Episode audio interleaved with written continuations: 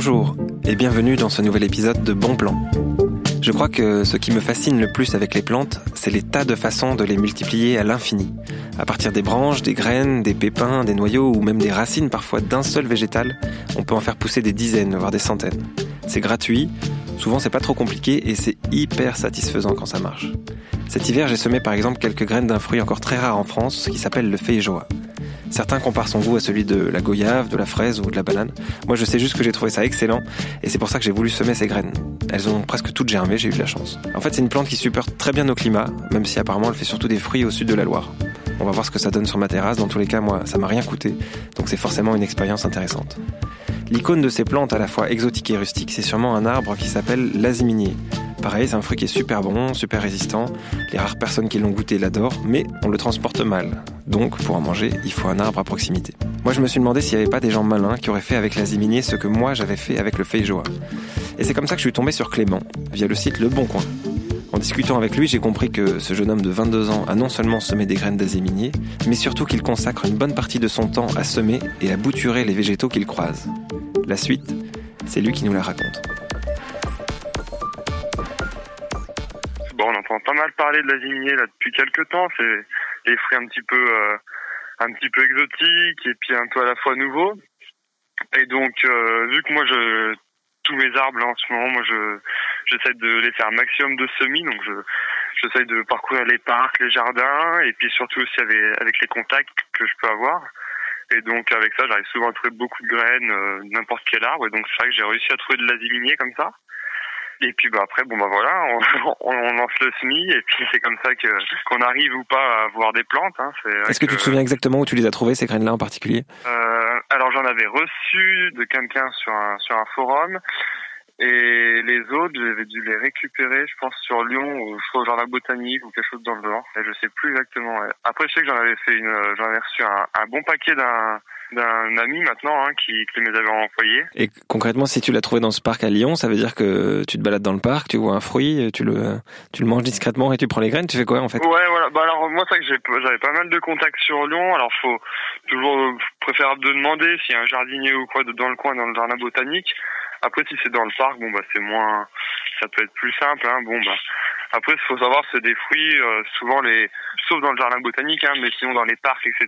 Les fruits, ils les, ils les, ils les ramassent pas, donc euh, donc ça, on peut on peut trouver les fruits et puis ramasser les graines comme ça. Mais sinon, c'est des choses qui peuvent intéresser des fois dans les jardins botaniques. Moi, j'ai pas mal de contacts dans les jardins botaniques, mais le mieux, c'est de demander.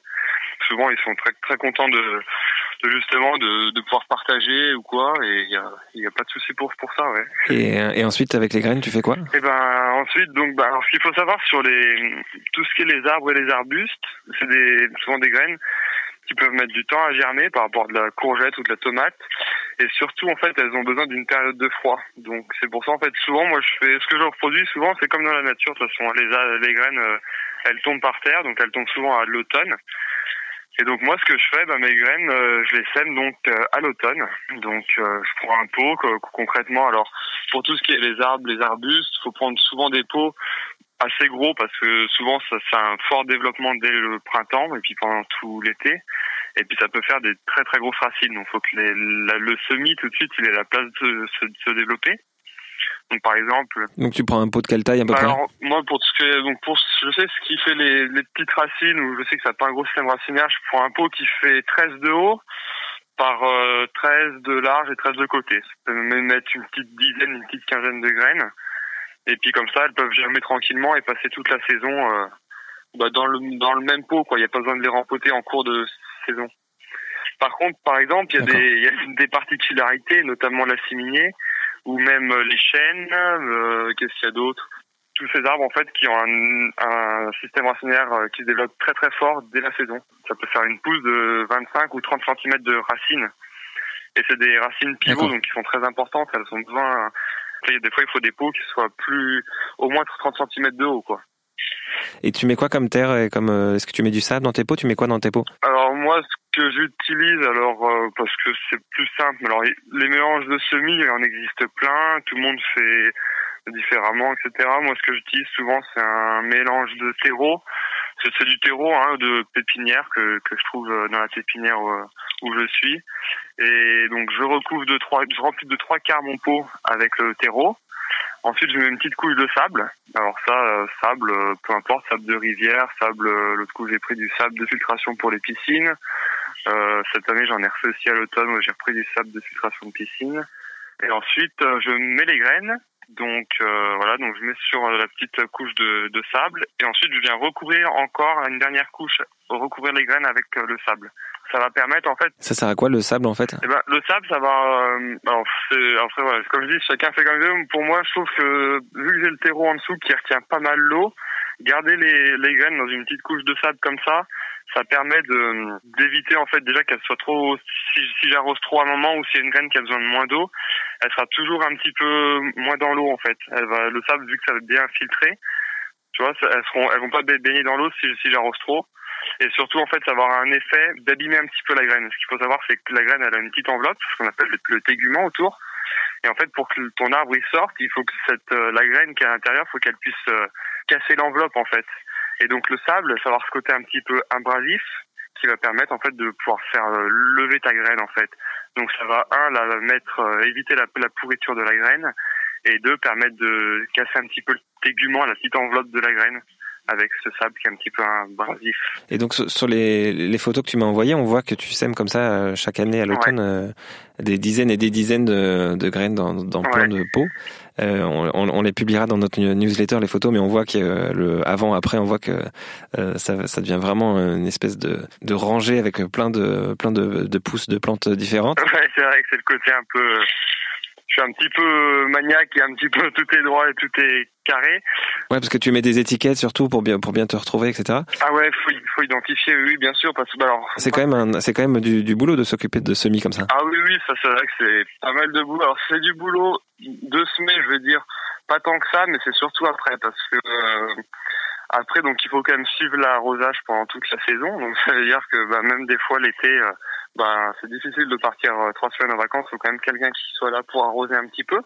C'est quoi, c'est plusieurs fois par semaine qu'il faut arroser Eh ben ouais, cet été par exemple où il a fait très très chaud, ouais, il faut arroser tous les deux jours. Hein.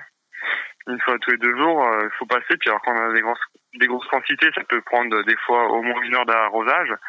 Mais oui, ça, ça peut prendre du temps. Mais le temps aussi qui est, enfin, après, ce qui est compliqué, c'est que ces pots là, c'est terrines, par exemple, dans une terrine, un pot de, qui fait 13 par 13, euh, si tout lève, eh ben, je peux avoir une vingtaine ou une trentaine de, de plants dedans. Ce qui veut dire que l'année d'après, tous ces petits plants, ben, comme tu as reçu la siminier en godet, eh ben, ces petits plants, faut tous les rempoter un à un dans les godets. Donc ça prend plus de place après. Godet, c'est un pot en plastique, euh, mais où tu peux mettre une seule plante, quoi, c'est ça hein? Voilà, donc il sera donc bah, là pour le coup les godets ils font souvent 9 cm par 9 cm par 10 de haut, donc ils sont plus petits que la terrine, mais on va on va mettre qu'une seule plante. Et par contre, bah voilà, on va se retrouver au début avec une petite terrine qui fait 13 par 13 avec une vingtaine de plantes, et puis après on va se retrouver avec 20 godets. Donc là, ça fait donc euh, bah, beaucoup de travail à rempoter, et puis surtout après, ça fait encore plus de travail à arroser quoi. C'est, bah, c'est, après, faut faut l'élever la plante. Mhm. Donc ensuite, on passe du godet, ensuite on va passer encore d'un peu plus gros, un peu plus gros, un peu plus gros, etc. Jusqu'à qu'on puisse euh, replanter la, la plante euh, dans le jardin où on veut, ou l'échanger avec quelqu'un, ou en faire ce qu'on veut quoi. Mais euh, toi qui fais ça maintenant depuis quelques années, tu te retrouves avec euh, une quantité énorme de plantes euh, différentes chez toi euh, que tu as, produit quasiment gratuitement, quoi. Exactement, ouais, tout à fait. Ouais. Alors, hormis un peu le terreau et le sable, bon après voilà, on peut toujours se trouver, il y en a qui font des mélanges de terre, etc. Mais oui, après on se retrouve. bah cette année, par exemple, tu vois, cet automne, j'ai fini le week-end dernier là. Ouais, j'ai semé 200 200 terrines de semis, donc dedans avec plusieurs dizaines de graines.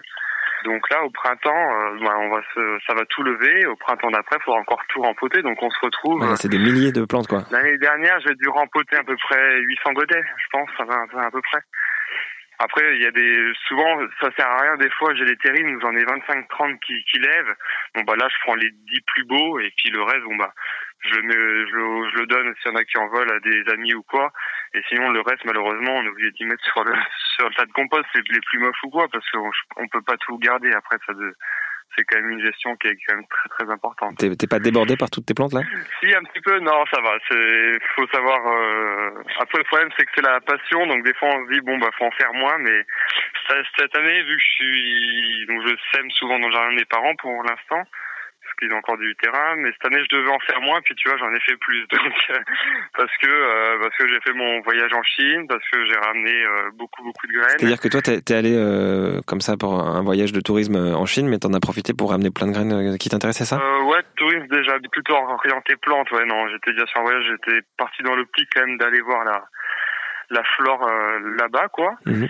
J'y suis allé euh, avec des passionnés comme moi de plantes et on a passé trois semaines euh, dans la région du Yunnan à aller voir en nature, aller récolter des graines, etc., etc. Puis, bah, qui aujourd'hui, bah, ont été semés là il y a 15 jours. Puis, bah, j'espère sortiront quelques-unes au moins au, au printemps, parce que oui, après, ce qu'il faut savoir, c'est que toutes les graines ne germent pas tout de suite ou ne germent pas. Hein. Il n'y a pas que du 100% succès. Hein. C'est c'est quelque chose, le semis, c'est assez aléatoire comme euh, mode de multiplication. Hein. C'est vrai que euh, des fois, on peut semer 20 graines, on aura 20 jeunes plants, on peut en semer 20, on en aura que 5 ou 0. Et comment tu as choisi euh, justement d'aller en Chine, dans le Yunnan, et comment tu as choisi les endroits où tu allais choisir des, des plantes? Euh, bah Là, pour le choix, alors ça a été un voyage un peu organisé, donc... Euh, ce qu'il faut savoir, c'est que la Chine, on est quand même sur un... Il y a beaucoup de, de plantes de nos jardins qui viennent de Chine. Et c'est vrai que bah, c'était mon premier voyage, on va dire, euh, botanique, où j'ai pu découvrir comme ça la flore avec, euh, avec d'autres collègues. Et le choix s'est fait bah, parce que d'autres personnes avaient déjà choisi de faire la, la Chine et, euh, et puis bah là ils y retourné une deuxième fois, ils m'ont proposé et puis bah j'ai dit bah les go. Hein. et du coup voilà ça s'est fait ça s'est fait comme ça. Et vous vous baladiez la journée dans des parcs, dans des jardins, dans des vous y des randos hein Ouais ouais bah, on a fait jardin botanique et puis surtout après on est surtout monté en pleine nature quoi. C'est assez impressionnant de de voir des des plantes en pleine nature. Euh, des arbres qu'on voit dans nos jardins qui font 10, 15 mètres, et puis bah là-bas ils étaient en pleine forêt, puis ils faisaient 25 mètres de haut, enfin des choses euh, où on n'imagine pas la taille que ça peut faire quand on les plante dans nos jardins et quand on les voit en nature. Euh, ouais, c'est assez impressionnant, c'est surtout de les voir en nature, ouais. On est monté sur des monts. T'as vu quoi par exemple? Ah bah, on a vu des cornus controversa, c'est le, le cornouiller qui fait des grands, des grands plateaux, des grands, des grands étages. Là, ça, on en a vu qui faisait 25 mètres de haut en, en pleine nature. On a vu des camélias en, en pleine nature aussi, des, espèces, euh, des espèces botaniques qui sont en pleine forêt puis qui font 15 mètres de haut. Euh, Qu'est-ce qu'on a vu d'autre? Des chênes, des choses persistantes, enfin plein plein de choses qui sont qui sont ouais qu'on voit ici dans nos jardins et qui peuvent ils sont classés en plantes rares et puis là-bas qui sont d'une chose très très banale quoi on voit partout comme si nous on se baladait en forêt sauf que là-bas on voit des, des plantes qu'on cultive en pépinière ici quoi. Et t'as pris quoi comme graines? Qu'est-ce qu'on a pris Un peu de tout. Ça a été un peu la moisson. Hein. C'est vrai que c'était, on était assez impressionnés partout. Euh, on a ramené pas mal d'érables. On a notamment des érables persistants. On a pris beaucoup de chênes, des fusains, des choses. Euh, qu'est-ce qu'on a eu d'autre? Ouais, plein de choses très très diversifiées. Hein. Pour ça que c'est très important quand je fais mes semis, il y a toujours une étiquette par pot parce que souvent j'ai pas des grosses quantités de graines, mais c'est surtout euh, c'est de la c'est de la variété sur euh, les 200 pots que j'ai fait là, il y a peut-être 180 espèces différentes. Et qu'est-ce qui te motive à faire tous ces semis? Pourquoi tu fais ça? Ben je sais pas, c'est le côté passion, c'est je pense je suis passionné par les arbres et les arbustes et d'autant plus par la multiplication en fait, le les voir se, se développer, voir partir, des fois semer des toutes petites graines qui sont pas plus grosses qu'une tête d'épingle, et puis voir que ben en un an ça fait déjà 25 cm, et puis ben on se dit que dans 10-15 ans ça fera 10-12 mètres, il y a quelque chose qui est assez incroyable quoi, et et puis ouais le, le fait de multiplier, et puis ça apporte plein de choses aussi, ça permet de, de pouvoir partager aussi la multiplication, enfin semer comme ça ça coûte rien. Et puis ça permet d'échanger. Et et de créer plein de contacts. C'est comme ça que j'ai créé pas mal de, de contacts avec des gens, euh, juste en échangeant des plantes, tout ça. Puis maintenant, c'est devenu de très, très bons amis. Et puis, ben, comme ça qu'on part après en voyage, qu'on va visiter leur jardin, etc. Donc, euh, ça coûte pas grand-chose et ça apporte beaucoup. Donc, c'est vraiment sympa. Et puis, ça permet de se rendre compte aussi des, des plantes, de leur développement, comment ils sont. Ça permet de toujours, euh, ouais, apprendre et être au, être au mieux de la plante, quoi. Est-ce que tu te souviens de la première euh, plante que tu as semée? Bah, c'est vrai qu'au début, je faisais pas mal de, je semais un petit peu de tout, mais vraiment les premiers, j'ai commencé à réellement semer comme ça mes, mes arbres et mes arbustes. Moi, j'avais fait une petite série. Il y avait trois choses. Il y avait du ginkgo biloba, l'arbre aux 40 écus. Euh, il y avait du Tetrabium danieli, qui est l'arbre à miel. Ça, pour les apiculteurs, qui est vraiment super. C'est une plante vraiment superbe. Ça fleurit au mois de juin et les abeilles s'en régalent. Et puis, il y avait du Gledisia triocanthos, le faisier d'Amérique, qui est pareil pour les abeilles super mellifères, super. Et Ouais, aujourd'hui, les arbres sont vraiment jolis. Là, ils commencent à faire à peu près un mètre. En fait, ils ont quel âge 4 ans. 4 ans Bon, bah, ça, ouais, 4 ans. Ouais. J'ai réellement commencé à semer euh, des arbres et des arbustes comme ça. Ouais, ça fait à peu près 4 ans. Et donc, toi, tu as reçu une, une formation euh, de, de pépiniériste. Est-ce que tu penses que ce que tu fais, c'est accessible à tous ou il faut quand même vraiment avoir un, un niveau technique euh, pour, pour y arriver? Euh, Non, je pense qu'il faut. Je pense que c'est accessible à tous. Enfin, c'est vraiment quelque chose de je vais pas dire de simple parce qu'il y a quand même il y a des connaissances tout ça. Euh, après, moi, je fais beaucoup au, ressenti. Hein. C'est vrai que des fois, je lis beaucoup de choses, des, des, techniques ou quoi, et puis des fois, je le fais un peu comme je le sens. Donc, je dis, ouais, je dirais surtout ouais, faire euh, faire au ressenti. Et puis, c'est quelque chose de très très accessible. Hein. C'est suffit qu'on soit passionné, qu'on s'y intéresse un petit peu. Il suffit qu'on se fasse un petit peu aider peut-être au début pour les quelques connaissances techniques ou quoi. Mais comme je disais, avec les réseaux sociaux, etc., il on peut très très facilement semer des arbres, etc., euh, sans être professionnel. Hein. Moi, souvent, ceux que je vois, ceux qui ont des, des très beaux jardins, tout ça, ils viennent, euh, ils viennent pas de formation euh, de pépiniériste ou quoi. Ils arrivent très bien à faire germer des arbres, etc.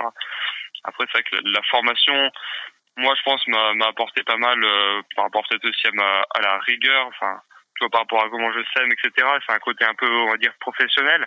Après, euh, chacun, euh, chacun est libre chez soi de faire un peu comme il veut. Hein. Il faut faire avec passion et puis. Euh, Ça serait quoi le, le, conseil que tu pourrais donner à une personne qui nous écoute là, qui et qui aurait envie de se lancer? Dans le semi, eh ben c'est, bah ce que je vais, je, vais redire, hein, mais c'est de toute façon, il faut s'inspirer de la nature. On peut, c'est pas la peine d'aller. Je vois des fois, il y en a qui disent oui, il faut les plonger dans l'acide, les graines, etc. Non, il faut simplement reproduire comme la nature elle fait, donc semer à l'automne. Euh, dans des pots euh, pour les arbres et les arbustes le plus profond possible. Et puis ben après c'est euh, de l'arrosage dès le printemps. Il n'y a rien de plus simple. Hein. Et puis ensuite ben de la patience, de la patience et de la patience surtout. D'accord. Donc ouais là par exemple toutes les, les, pommes et les poires que les gens vont manger là dans les dans les semaines qui viennent, ils peuvent les mettre dans un pot et, et attendre de voir si ça sera repoussé au printemps ou pas quoi. Ouais, bien sûr, ouais, s'ils arrivent à trouver les graines. Après, ce qu'il faut savoir pour les, les variétés un peu de pommes comme ça qui sont sélectionnées, le semis, en fait, il va, il va pas forcément redonner exactement la même plante que la pomme que vous avez croquée, par exemple, pour tout ce qui est pommes, poires, etc. Donc, ça va être quelque chose de très aléatoire, le semis. C'est ce qui permet aussi de créer la diversité génétique.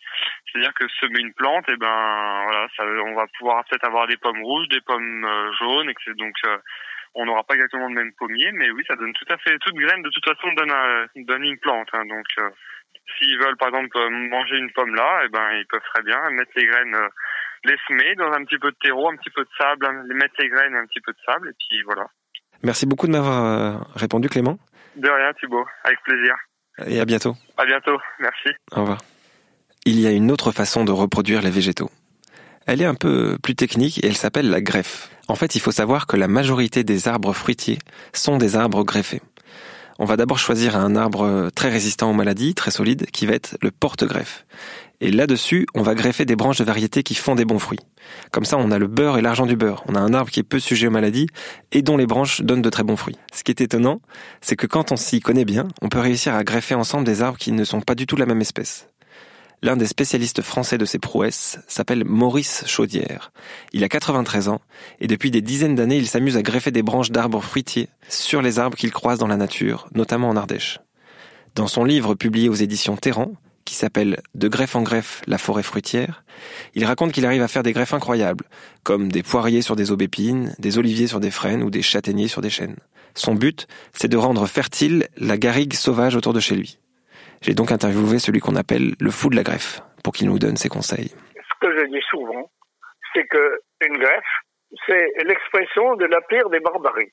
C'est un, attentat à la vitalité euh, sauvage des plantes, puisque on désigne euh, un arbre qui est dans un écotype, qui est dans son écosystème, c'est-à-dire qu'il n'a jamais rien demandé à personne pour exister. Et nous sommes assez euh, cultivés, c'est-à-dire dégradés, pour avoir envie de manger autre chose que ce qu'il produit. Je prends un exemple. L'aubépine, elle produit une sénelle, une toute petite baie, pas très savoureuse, mangeable, mais enfin, c'est... Et là-dessus, si je greffe, je peux ramasser des poires, des nefs, et des tas de choses qui correspondent finalement à l'éducation que j'ai eue de mon propre palais, par ma culture, par euh, mon éducation.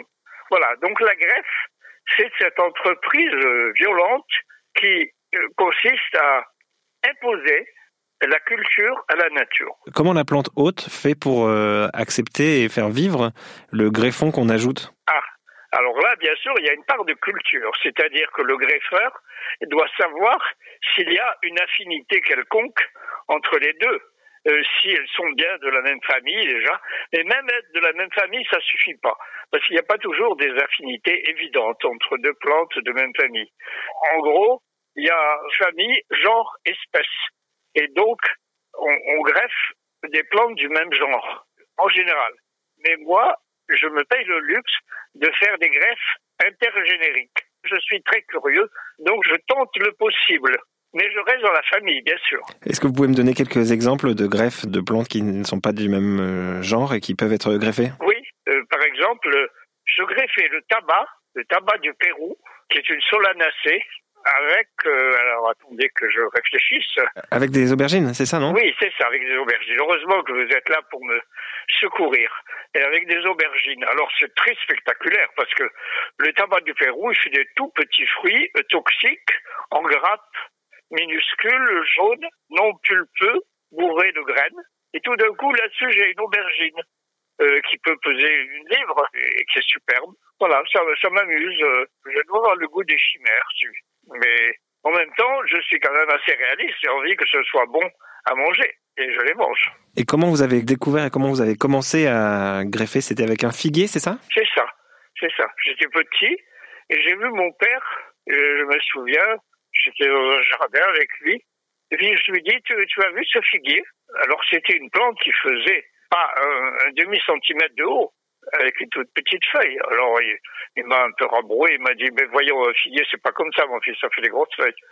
Et alors j'ai coupé une feuille avec mes ongles, je l'ai froissé, je l'ai senti, puis je lui ai fait sentir. Et alors là, stupéfait, il m'a dit, mais oui, c'est un figuier. Alors du coup, il a pris ce petit plant, qui faisait pas un centimètre de haut, hein, il l'a mis dans un pot, il l'a cultivé, et quand le plant s'est très bien développé, et qu'il a fait 50 euh, cm, il l'a greffé. Et là, c'est moi qui étais au spectacle.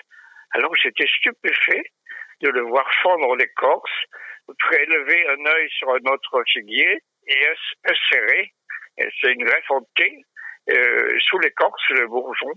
Et évidemment, ça a donné un, un, très beau figuier, et qui était le mien. On l'a baptisé le figuier de Maurice.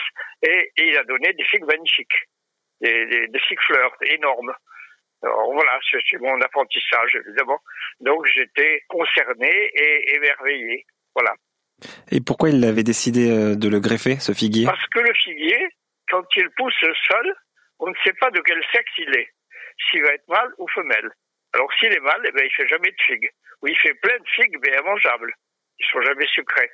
Et donc, euh, les figuiers, en général, où on les bouture, et la bouture transmet le sexe, donc on bouture des femelles, ou bien on greffe ceux dont on ne connaît pas le sexe, éventuellement des mâles. Voilà, donc il, savait ça.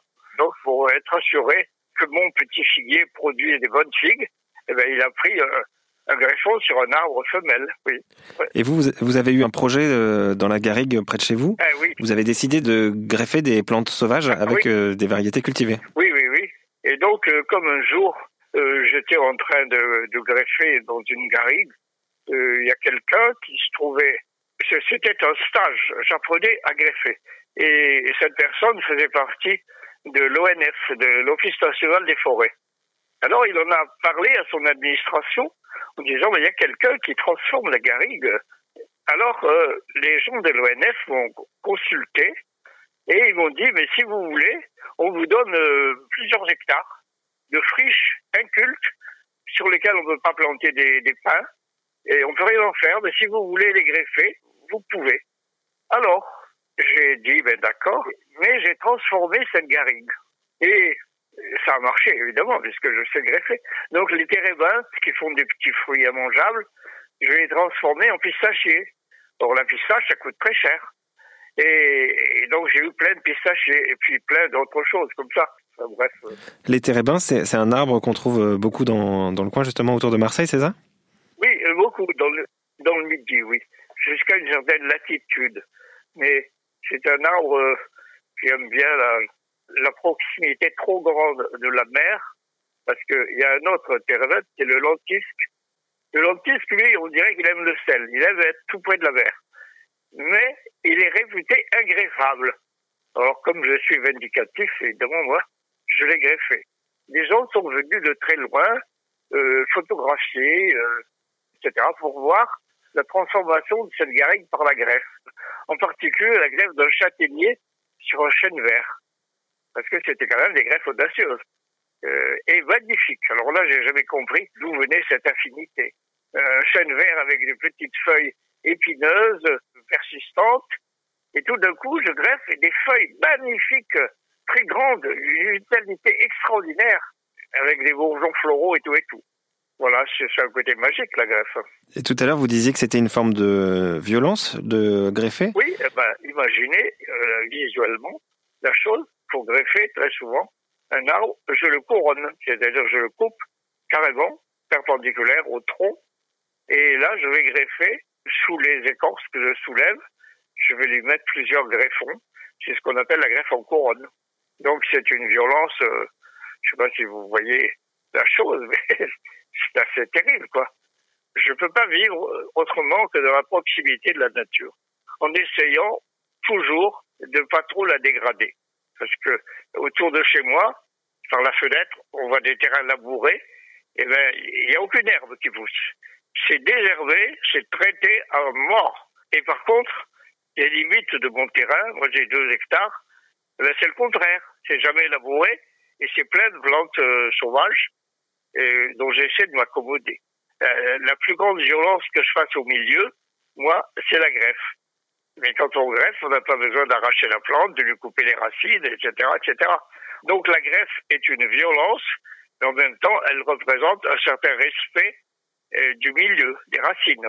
Justement, si quelqu'un a envie de commencer à greffer et qu'il n'y connaît rien du tout, ça serait quoi pour vous le premier conseil à lui donner? Ben, L'idéal, c'est qu'il fasse un stage d'apprentissage avec un, greffeur euh, renommé, enfin quelqu'un qui soit qui réussisse bien ses greffes, parce que il y a des gens qui s'essayent au greffage et qui ratent tout. Ça m'est arrivé, hein, d'avoir des gens vraiment euh, pas doués et qui rataient tout ce qu'ils ont profondé. On fait pas ça n'importe comment, ni n'importe quand il faut connaître les familles, il faut connaître beaucoup de choses. Quoi. Je, je retiens que les trois choses à savoir bien respecter, c'est le euh, déjà bien connaître la famille des plantes qu'on veut greffer, ensuite respecter le, la, la, saison, il y a une saison pour le faire, oui. et la troisième chose, c'est de bien connaître les, les, gestes, ce sont des gestes très techniques qu'il faut savoir appliquer.